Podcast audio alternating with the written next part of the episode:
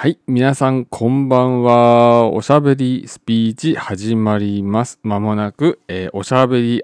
スピーチが始まります。アンド。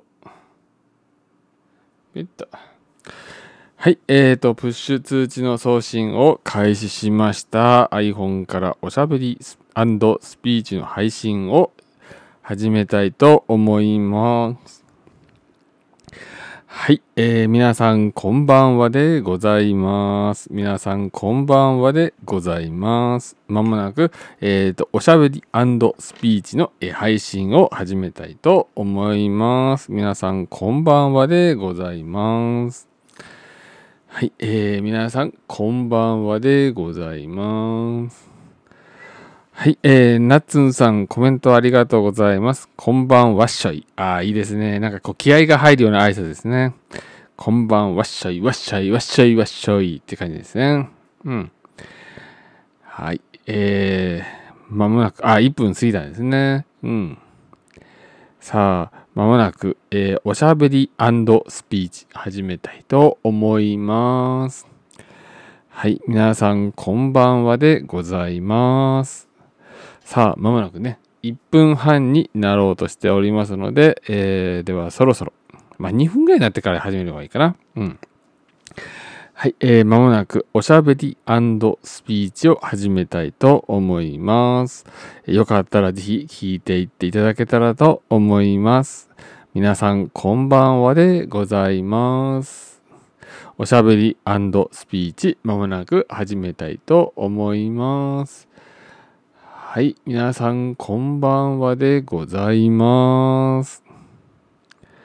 はい、えー、では2分配信開始してから2分が経過しましたので、えー早速始めたいと思います。改めまして皆さんこんばんは。おしゃべりスピーチキャスでございます。え担当の小林です。どうぞよろしくお願いします。いつも、えーこのおしゃべりスピーチキャス聞いていただきましてありがとうございます。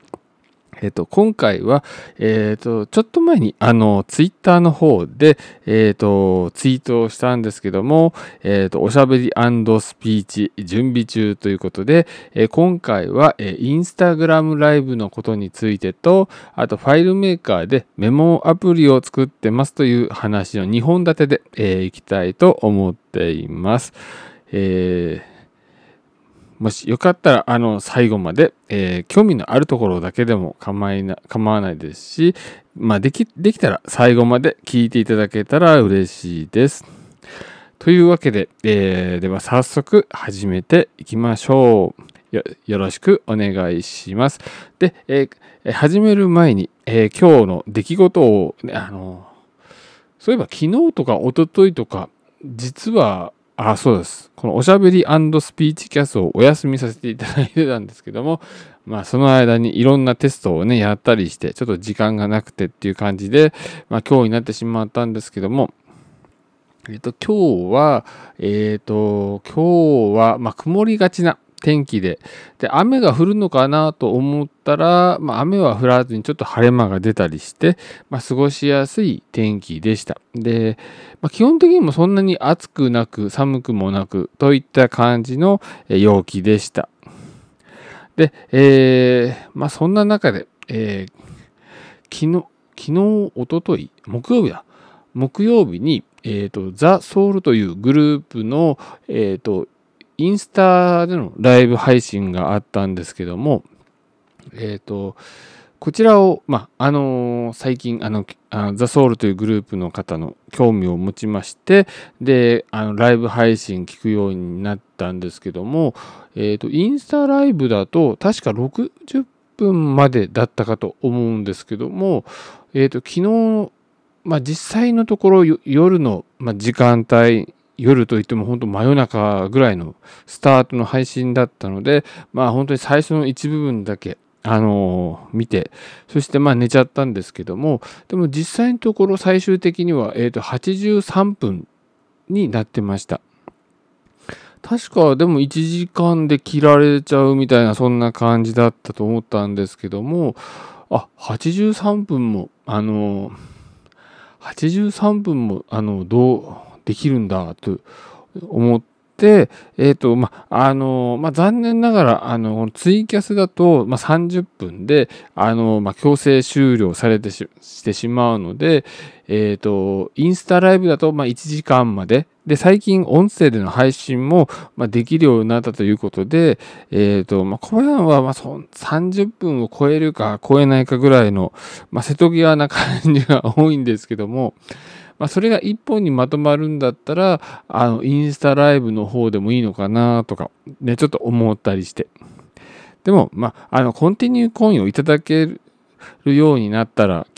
あの30分じゃなくて最大4時間まであのこのツイキャスで話をすることができるのでやっぱりツイキャスの方がまあいいかなという感じです。で、えっ、ー、と、インスタライブを音声仕様でやる場合、あの、ツイキャスのラジオ配信みたいな感じでやる場合は、えっ、ー、と、サムネイルを貼り付けることが、あの、できなくて、えっ、ー、と、今、あの、ツイキャスの画面には、え今日の日付と、あと、おしゃべりスピーチの、まあ、ロゴが入った、まあ、画像が出てるんですけども、こちらを、まあ、サムネイルとして、あの貼り付けておくことができるんですけども、えっ、ー、と、インスタライブの場合は、アイコン、真ん中辺にアイコンが表示されて、そしてそのぼかした映像が背景に映っているような、まあ、そんな感じの映像になるので、え、ちょっとまあ見にくいかなっていう感じですねこ。れはできたらサムネイル、あの、サムネイル画像変更できたらいいなとか思っったりして、えー、まあどまあ、どっちのサービスが小林に合ってるかっていうのはちょっとまだね、わかんないんですけども、まあ、まあ、小林的にはまだあのツイキャスの方がいいかなという感じで、えー、今思っています。うん。で、あと、あの、インスタライブの方は、まあ、あの、30分ぐらいとか、40分ぐらいとか、えっ、ー、と、話して、えーと、ものを、えーと、ライブ終了時点でしか、えーと、端末に保存ができないということででそしてあと IGTV というような、えー、ものがあって、まあ、いわゆる YouTube 的な、まあ、感じのものになるんですけども、そこにあの保存をしておくことで、えー、その30分、40分とかの、まあ、動画を、えー保存しておくことができるんですけども、ただこれを一旦保存して、じゃ例えば無音部分をカットしてからアップしたりとか、えっ、ー、と、あと、まあ、文字を入れ、テロップ入れたりして、えー、テロップを入れたりして配信、テロップを入れたり、まあ、編集を入れて、そして、えー、編集を入れてから、えー、再度あの IGTV の方にアップロードすると、えー、最大15分までということで、あのー、実を言うと昨日、おととい、あ、おとといぐらいかな、えー、そのインスタライブで、えーと、試しに、あの、やってみたんですけども、まあ、たまたま16分ぐらいの、まあ、動画にはなったんですけども、それを一旦あの、まあ、端末に保存してからアップロードかけようと思ったら、えっ、ー、と、15分までですということでアップロードできなかったということで、そうだ、インスタライブしたまんまだと、まあ、あの、話している、まあ、話している人の顔は見えるけども、えー、どんな話をしてたかっていうのは、え最初から最後まで聞かないとわからないんですけども、まあ、そこにあの話している内容の、例えば原稿とかを、まあ、スライドを作って、って貼り付けておくことによってあ今こんな話をしてるんだとか次はこんな話をするんだとかっていうことが分かるようになったらいいなと思って編集をしたんですけども、まあ、あいにく15分までの動画しかアップができないということで、まあ、今回はまその断念しました。で、こちらの動画につきましては、えっ、ー、と、鍵垢の、えー、アカウントで今やってますので、えーもっとね、よりいい方法があったら、まあ、インスタのライブもいいのかなっていう感じでも思っています。もちろん、あの、どちらかといえばやっぱりツイキャスの方がやっぱりいいのかなっていう感じはしています。で、えー、ツイキャスで、まあ問題になるところといったら、やっぱりね、あの、コンティニューコインがなかなかね、あの、コンティニューコインをいただけるかどうか問題ということで、あの、そのためにはやっぱり小林の話術をもっともっとね、磨いていかないといけないということで、まあ、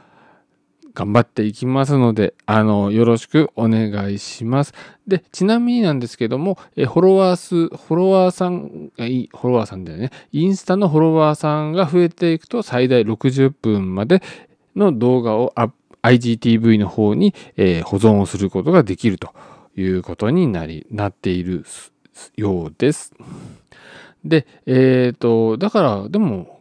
もし、あの、昨日のそのザ・ソウルというグループの、えっ、ー、と、動画を一旦編集かけてアップロードしようと思っても、83分だから、えっ、ー、と、アップロードできませんになっちゃうんだよね。うん。それも問題だなという。うん。できたらアップロードできたらね、インスタでライブした動画を編集してアップロードね、やっぱりできるようにしてほしいなというふうに思いました。まあ、そういった、でもそういった意味で言うと、YouTube は、まあ、一応15分の制限はあるけども、え、ー、と、設定画面で15分以上の動画も投稿しますってやると、15分以上の動画もアップロードできるっていう面で言うと、あ、YouTube は YouTube ですごいんだなって思いました。ただ、まあ、YouTube はどちらかというと16対9の横長動画、横長の動画をアップロードすることがまメインになっているのかなという感じがしています。で、もちろんあのアスペクトの比の違う、例えば1対1の正方形動画とか、3対4、4対3の比率の動画もアップロードして見ることができます。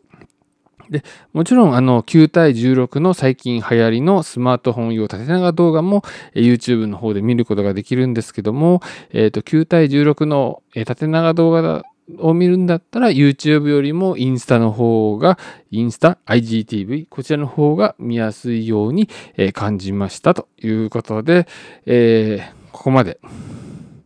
おここまで10分、12分半ぐらい。あったんですけども、えっ、ー、と、インスタライブでのこの動画の長さについてに、えー、今まで語ってきました。えっ、ー、と、まだあの、小林も、まあ、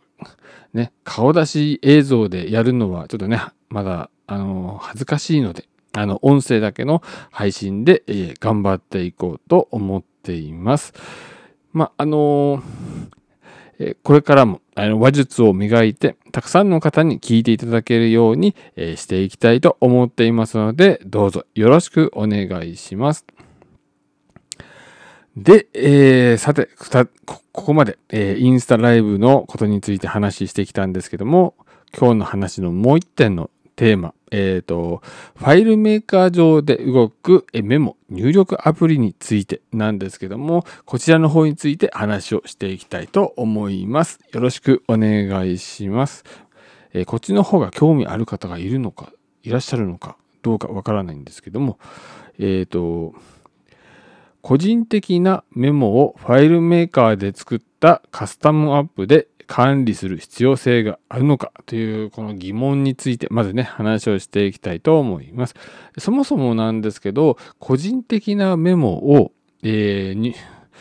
を例えばテキスト入力する場合、え、ー、と多分 iPhone を使ってる方でしたら、純正のメモ帳アプリ、メモアプリか。あと、Windows パソコンを使っている人だったら、まあ、メモ帳アプリとか、あとね、その他テキストエディターにちょこちょこちょこっと入力すれば、まあいいんじゃないかなと思うんですけども、それを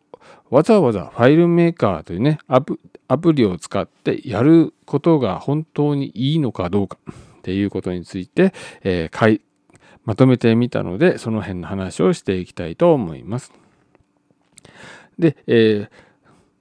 ファイルメーカーで、えアプリを開発するためにはファイルメーカーのソフトが必要になるんですけども、まあ、そもそもそのファイルメーカープロの、え19をシングルライセンス、まあ、普通にソフトウェアを買うと、えー、と6万3360円かかりますということで、えこれを個人的なメモを入力するために使うのか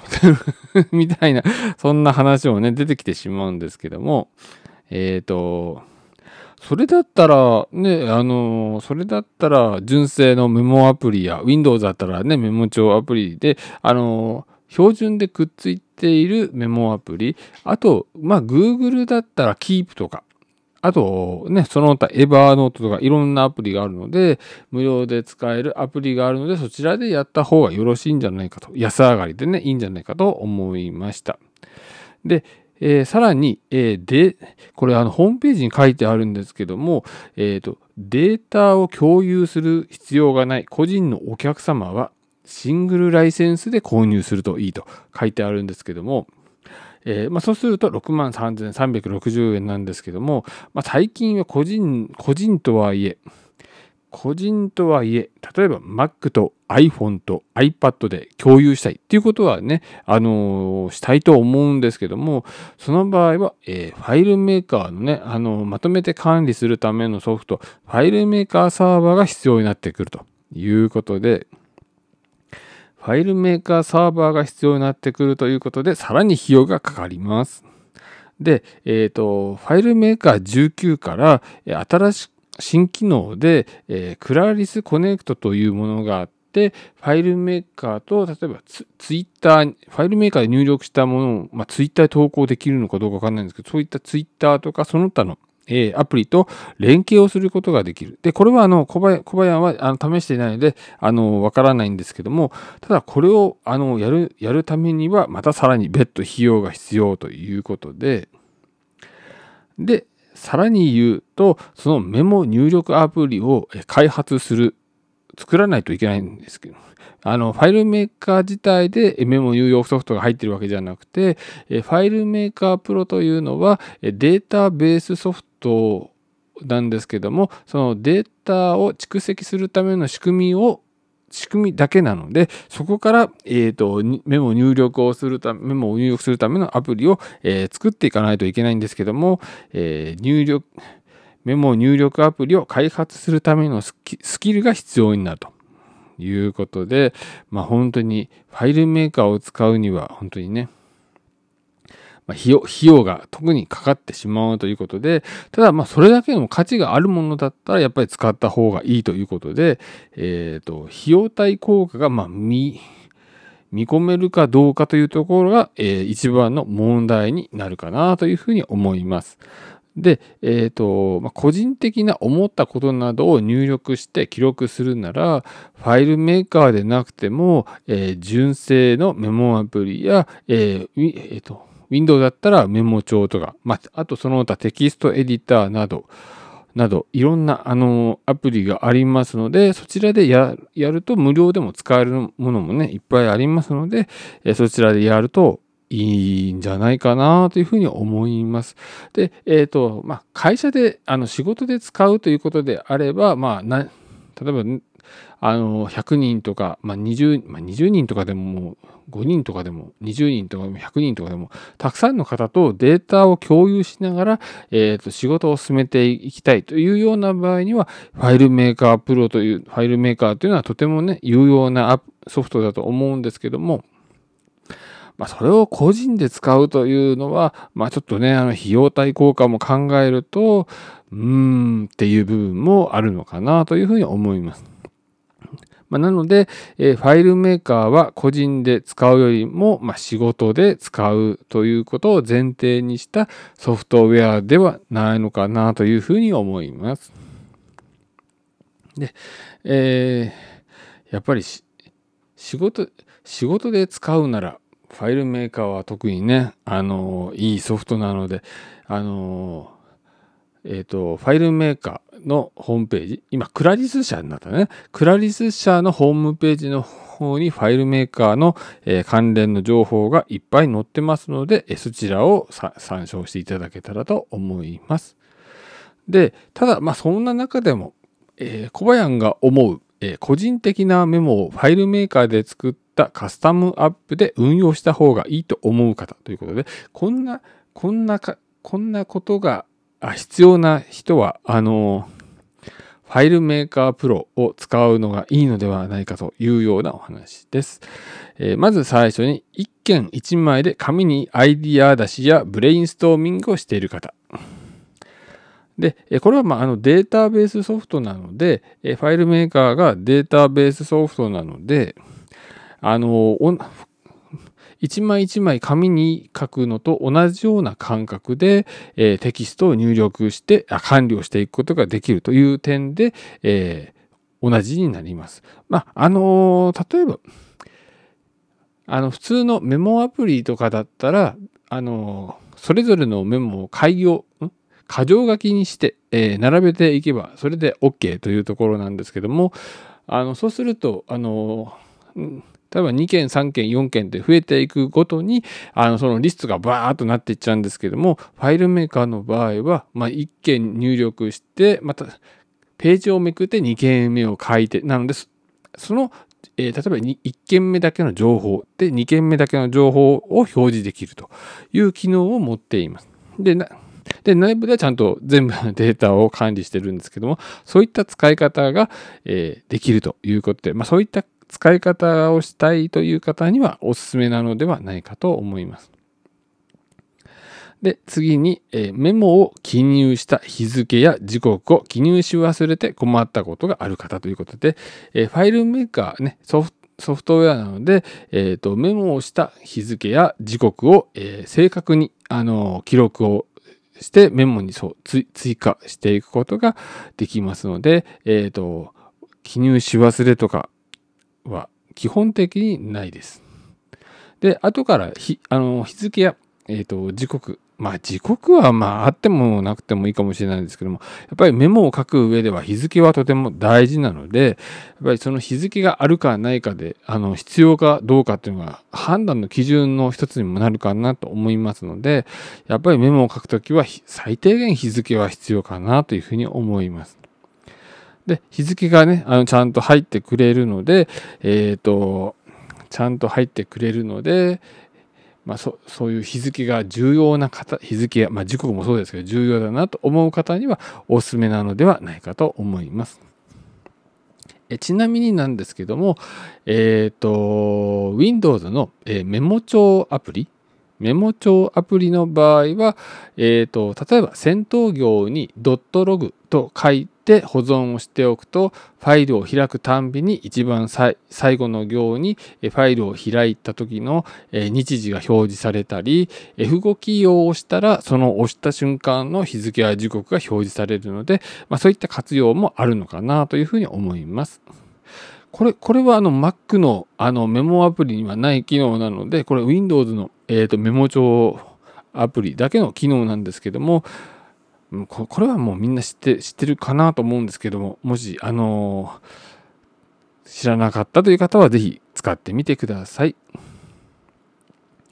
で、えー、次なんですけども、えーと、記入したメモを、えー、集約して一元管理したいと思っている方ということで、えー、メモをねあのいっぱい10件とか20件とか入力をして、まあ、いわゆる紙の状態でいうと20枚とか30枚とかっていう状態なんですけどもそれを1枚の紙に書き直すっていうことは多分よくやるかなと思うんですけどもそれと同じようなことを、えー、やりたいと思っている方。で、えーファイルメーカーにはあのスクリプトという機能があって、え自動的にこのプログラムで処理をすることができるんですけども、えそういった、ええ処理を自動的にやりやりたいと思っている方にはおすすめではないかと思います。えっ、ー、と次、え記入した面を迅速に探したい方ということで、えっ、ー、とたくさんのね、メモ用紙にたくさんのメモを書いても、えー、なかなかね、見つけることができないっていう場合、え、やっぱりね、テキスト入力をしておけば、検索というものがね、できるので、検索、ね、検索キーワードを入力して検索すると必要なものがドカンと出てくるということで、そういった、そういった時にも役立つのではないかと思います。で次、えー、マークダウンのテキストを作りたい方ということで、えー、マークダウンというのは、まあ、例えば書式とか、えー、体裁を整える時の、まあ、記号みたいな感じなんですけどもは、先頭に、例えば、えっ、ー、と、シャープを入れておくと、えー、例えば見出しになったりとか、シャープシャープにすると第2回層目の見出しになったりとか、そういった感じで、例えばプラスをつけると番号付き、えー、箇条書きになったりとか、まあ、そういった感じの、まあえー、体裁を整えるための記号を、えー、作るためをつけた文章を作りたい方は、えっ、ー、と、そのまとめ作業をスクリプトでやるときに一緒に、えっ、ー、と、このマークダウンテキスト、マークダウンの、えっ、ー、と、テキストを、マークダウンの記号をつけた、えテキスト、文書として、え発行することができるので、そういったこともまとめてやりたいと思っている方にはおすすめです。で、えっ、と、次、え入力したメモをハテナブログに投稿したい方。そうですね。えっ、と、このマークダウンっていう記号なんですけども、えー、ハテハテナブログの場合はハテナ記法というね、あのー、書き方をがあるんですけども、このハテナ記法も、えー、まあ、一種のマークダウンの文章になるんですけども、まあ、例えば記号のあの種類が違うだけで、えー、あのマークダウン文章と同じようにスクリプトで処理をすることによって自動的にそのハテナ記法の文章を作ることができます。まあ、箇条書きとか見出しとかのメモを例えば箇条書きに変更してハテナブログにアップロードしたいとかっていう方にはおすすめなおすすめではないかと思います。あと、えー、最後にテーマ別にメモを分類したりまとめたりして管理したい方ということで、えっ、ー、とこれはあの、まあ、テーマ名という、まあ、フィールドを一つのレコードの中に作ってえあのそのテーマごとに並び替えたりえそこその検索でそのテーマのものだけ抽出したりっていう感じの使い方もできるので、まあ、そういったテーマごとにメモを分類したり、まあ、管理したりしたい方には方にもおすすめではないかというふうに思います。えっ、ー、と、ここまで、えー、7件ありましてね、こんな方にはファイルメーカーでメモアプリを使った方がいいと思った方をもう一回整理したいと思います。えっ、ー、と、1件1枚で紙にアイディア出しやブレインストーミングのメモを書いている方。で、メモの日付を記入し忘れて困ったことがある方。記入したメモを集約して一元管理をしたいと思っている方、記入したメモを迅速に探したい方、マークダウンテキストを作りたい方、そして入力したメモをハテナブログに投稿したい方、テーマ別にメモを分類したりまとめたりしたいと思っている方は、ファイルメーカーで、ファイルメーカーでメモアプリを作って、それで運用するというのも、えおすすめだと思う、おすすめではないかと思います。えっ、ー、と、ただいま、配信時間が、え20、28分、えー、を過ぎております。えっ、ー、と、あと2分ぐらいで、えっ、ー、と、終わってしまうんですけども、えっ、と、まだ、あの、もう一項目あ、まだいっぱいあるんだね。今日はまだいっぱいあったんだ。まだいっぱいあるということで、えっ、と、えっ、と、まだまだ、えー、この後も続きます。続きたいけど、でもあと1分半なので、1分半。さあ、さあ、あと残り1分20秒でございます。さあ、次のコーナーに。さあ、28分50秒になりました。ということで、さあ、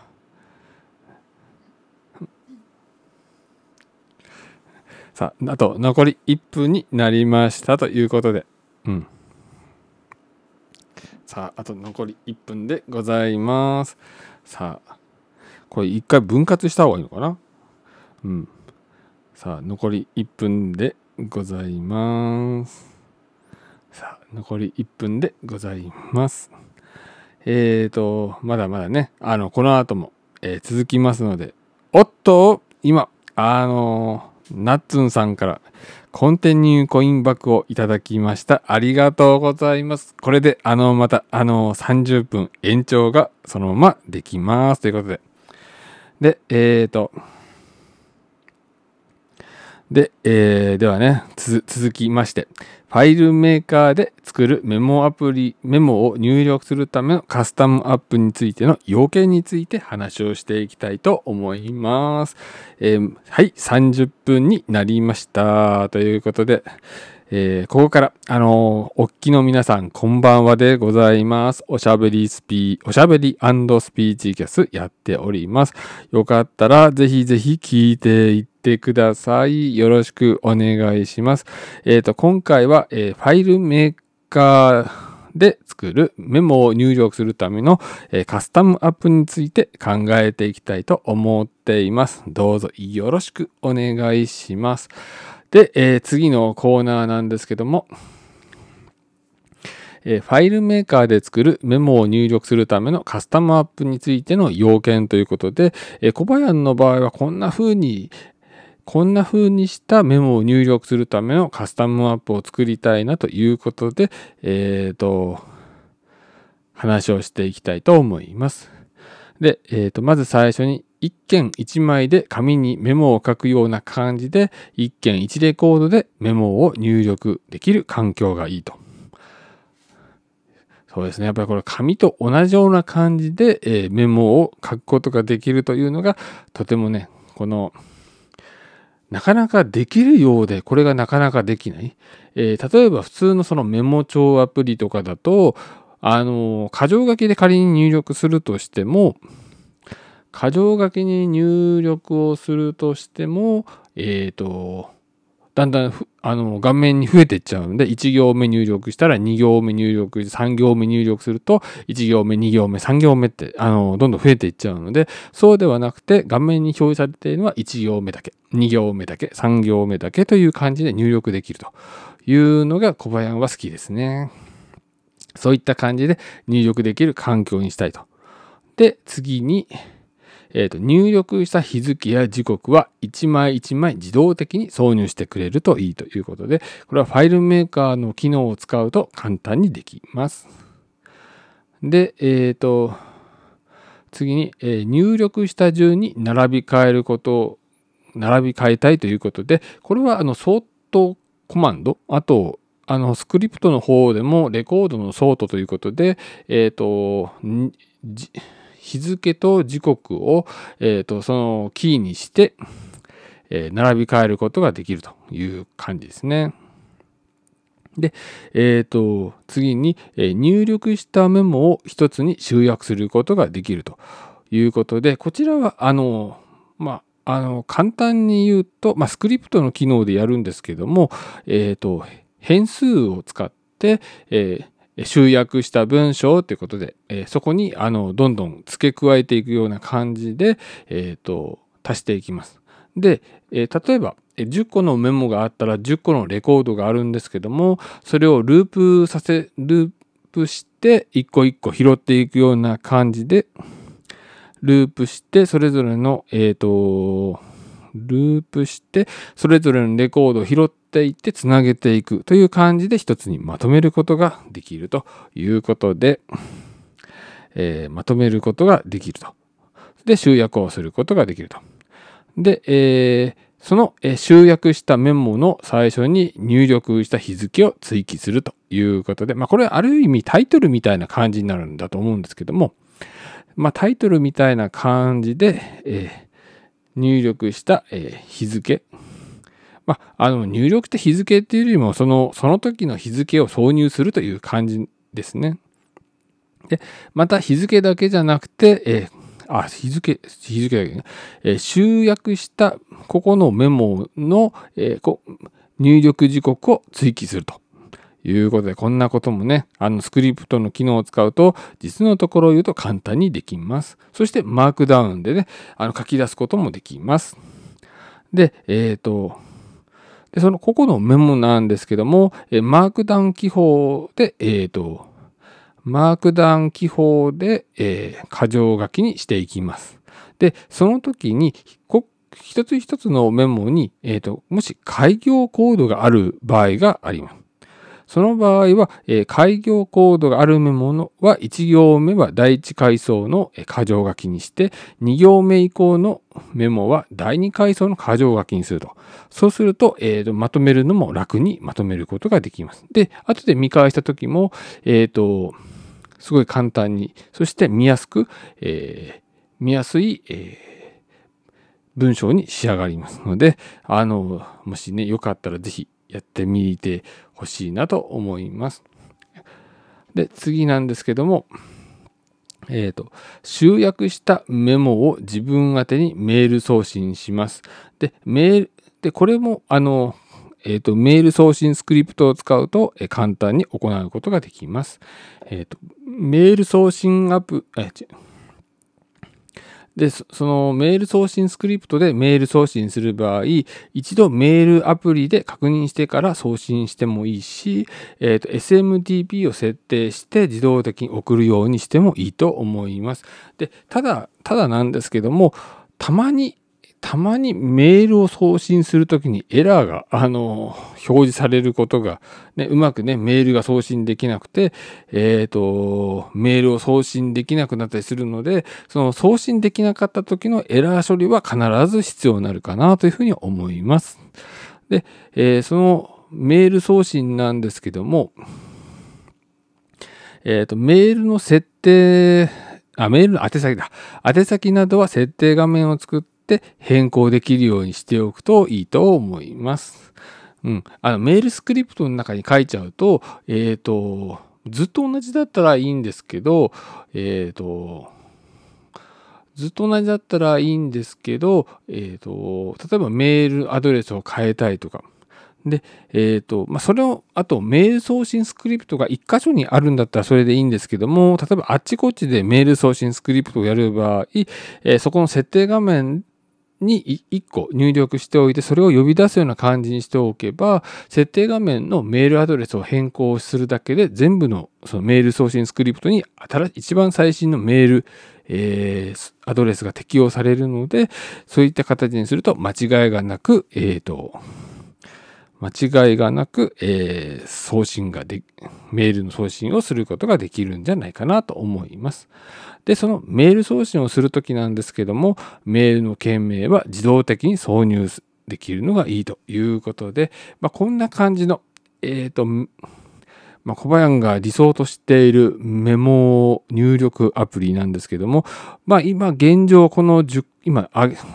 げた10項目、え全部あのできるようにできるようなメモ入力アプリを、え、作りました。で、まあ、これは、このメモ入力アプリは小林自身だけで、まあ、使って、えっ、ー、と、まあ、運用していくというような感じなんですけども、もし、あの、よかったら、皆さんの中、多分皆さんは皆さんで多分こんな風にした方がもっと使いやすいメモ入力アプリができるんじゃないかっていうのもね、あると思いますので、あの、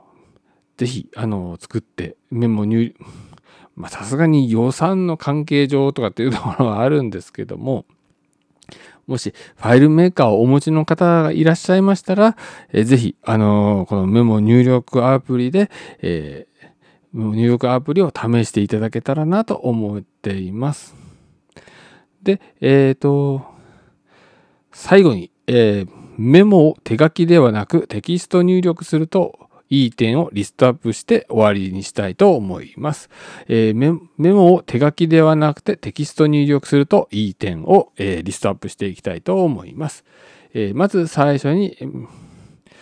まず最初に、えーと、メモ用紙を削減できる。これはとてもね、大事なことですね。やっぱり紙が増えるといろいろ問題も起きてくるんで、紙の枚数が減るというのは、えー、特に特にね、いいですね。で、あと2番目。記入した日時の漏れがなくなるので読み返すときに日付や時刻で思い出しやすいと。で、3番目。難読な文字や略語を使わなくていいので自分で書いたメモが読めなくなるということがなくなる。まあ、難読な文字っていうのはね、え多分自分で書いたメモがあに例えば2、3日経つともう読めなくなるとかね、まあ、多分、これを聞いてる皆さんは多分ないとは思うんですけど、小林の場合は本当しょっちゅうあるので、ババババってこう殴りみたいな書きみたいな感じで書いちゃってそしてうんと殴り書きみたいな感じで書いちゃってでまあね、例えば1時間とか2時間して、ああ、あの時のメモをと思って読も読み返そうと思ったら全然もう分かんなくなっちゃって。っていうこともあるので、まあそういった時のために、えー、メモをテキスト入力しておくといいなというふうに思います。で、4番目、テキストデータなので検索して素早く見つけることができます。これは特に、あの、やっぱりテキストデータならではの特徴ではないかなというふうに思います。で、次、5番目。思いついた時に入力することができるということで、え、今の時代、え、パソコンだけではなくて、ね、iPhone や iPad、まあ、スマートフォンやタブレット端末でも、えー、テキストメモをね、入力することができます。ただ、あの、ファイルメーカーを使うという点で言うと、えー、iPhone、Android 端末では、まあ、あの、動かないので、あ、でもファイルメーカーサーバーがあれば一応動くのか。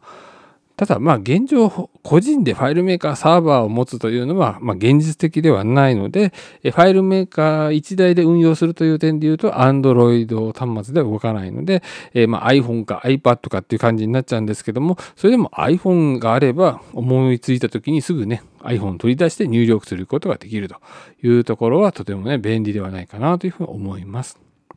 で、また、これ、これ特に大事だと思うんですけど、その思いついた時に片手で入力ができるというのは、これ本当にすごいなと思っていて、メモを書くときは、あの、例えば、えっ、ー、と、右手で書く人は右手にペンを持って、左手に紙を持って、それバーって書いていくんですけども、えー、iPhone を持っている人だったら、え片手で、あの、フリック入力で、テキスト入力をすることができるということで、この辺はね、やっぱりね、全然違いますね。えー、そうですね。で、あの、すごく便利な、メモを入力するのにもすごく便利な環境になってきています。で、次6番目、えー、クラウド管理をすると入力したメモをいつでもどこでも見ることができるということで、えっ、ー、と、まあ、あの、ファイルメーカー上では、あの、クラウド管理ってのはちょっとね、難しいかなと思うんですけども、えっ、ー、と、例えば、あの、ファイルメーカーで入力したものをメールで、えー、送ると、例えば Gmail とかだったら、あのー、送った端末だけじゃなくて、えっ、ー、と、送って受信した端末だけじゃなくて、例えば自分の持っている端末だったら Mac でも iPad でも iPhone でも見ることができるということで、いつでもどこでも見られるということがとてもね、便利ではないかなというふうに思います。これもやっぱ紙のメモじゃなかなか難しいですね。紙のメモだったら紙がないところでは見ることができないけど、テキスト入力してクラウド保存しておけば、ね、外出先で、ああ、あの時のメモ見たかったのにっていうことがね、なくなるので、で、しかも検索すればパパパーンとすぐ出てくるということですごく便利な、ね、状況になりました。で、あと、えっ、ー、と、テキストデータなので、えー、文書作成の時の原稿として活用でき、時間短縮につながりますということで、まあ、テキストデータなんで、まあ、文書作成、何かお客さんに文章を出したりとか、あと、エコバヤの場合だったら、このおしゃべりスピーチの、おしゃべりスピーチの原稿をね、作るときにも活用していますので、まあ、そういったえ活用してその文書スライドを作る時の時間短縮につながるということで7つのメリットがあるということで、えもう一回おさらいしておきましょうか。えメモを手書きではなくテキスト入力するといい点についてなんですけども1つ目がメモ用紙を削減できる2つ目が記入した日付の漏れがなくなるので読み返した時に日付や時刻で思い出しやすい。で3番目難読な文字や略語を使わなくていいので自分で書いたメモが読めなくなるということがなくなる。4番目テキストデータなので検索して素早く見つけることができる。5番目思いついた時に入力できる。また片手で入力することができる。で6番目、クラウド管理すると入力したメモをいつでもどこでも見ることができる。7番目、えテキストデータなので文章を作成するときの原稿として活用でき、時間短縮につながるということで、本当にこんだけいいね、あの、こんだけいいあのメリットがありますので、えー手書きのメモで困っているという方がいらっしゃいましたら、メモをテキスト入力して、まあ、データで管理をしていくような方法も、えー、挑戦してみてはいかがでしょうか。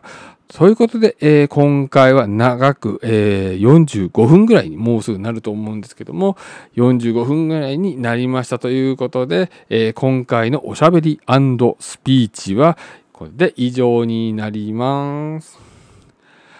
で、え最後に終わる、終了する前に最後に皆さんへの、えお知らせとお願いです、え今回の内容が良かったと思った方は、えーサポーター登録や通知登録、そしてツイッターへのおしゃべりスピーチのね、あの、フォローをよろしくお願いします。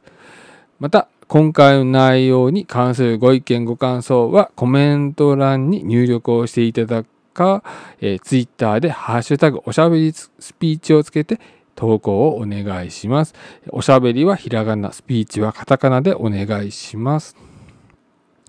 で、おしゃべりスピーチキャスでは、夜の時間帯に配信しておりますので、お時間がありましたら聞いていただけたら嬉しいです。まあ、基本的にはほぼほぼ、あの、ゲリラ、ゲリラライブ的に、あの、小林が思いついたらやるというような、そんな感じになってしまっているんですけども、まあ、でき、できる限り、あの、皆やる前には、あの、皆さんにお知ら、ツイッターでお知らせをしていきたいと思っております。えー、ぜひ、あの、お知らせが届きましたら、ぜひ、あの、聞いていただけたらと思います。えっ、ー、と、あと、もう一度聞きたい場合や、ライブ配信を聞き逃してしまった場合は、アーカイブで残しておりますので、えもう一度聞くことが可能です。で、えー、ここまででお知らせは以上です。最後までお聴きいただきましてありがとうございました。では次回のおしゃべりスピーチキャスの配信をお楽しみに。それでは失礼します。最後まで長々ありがとうございました。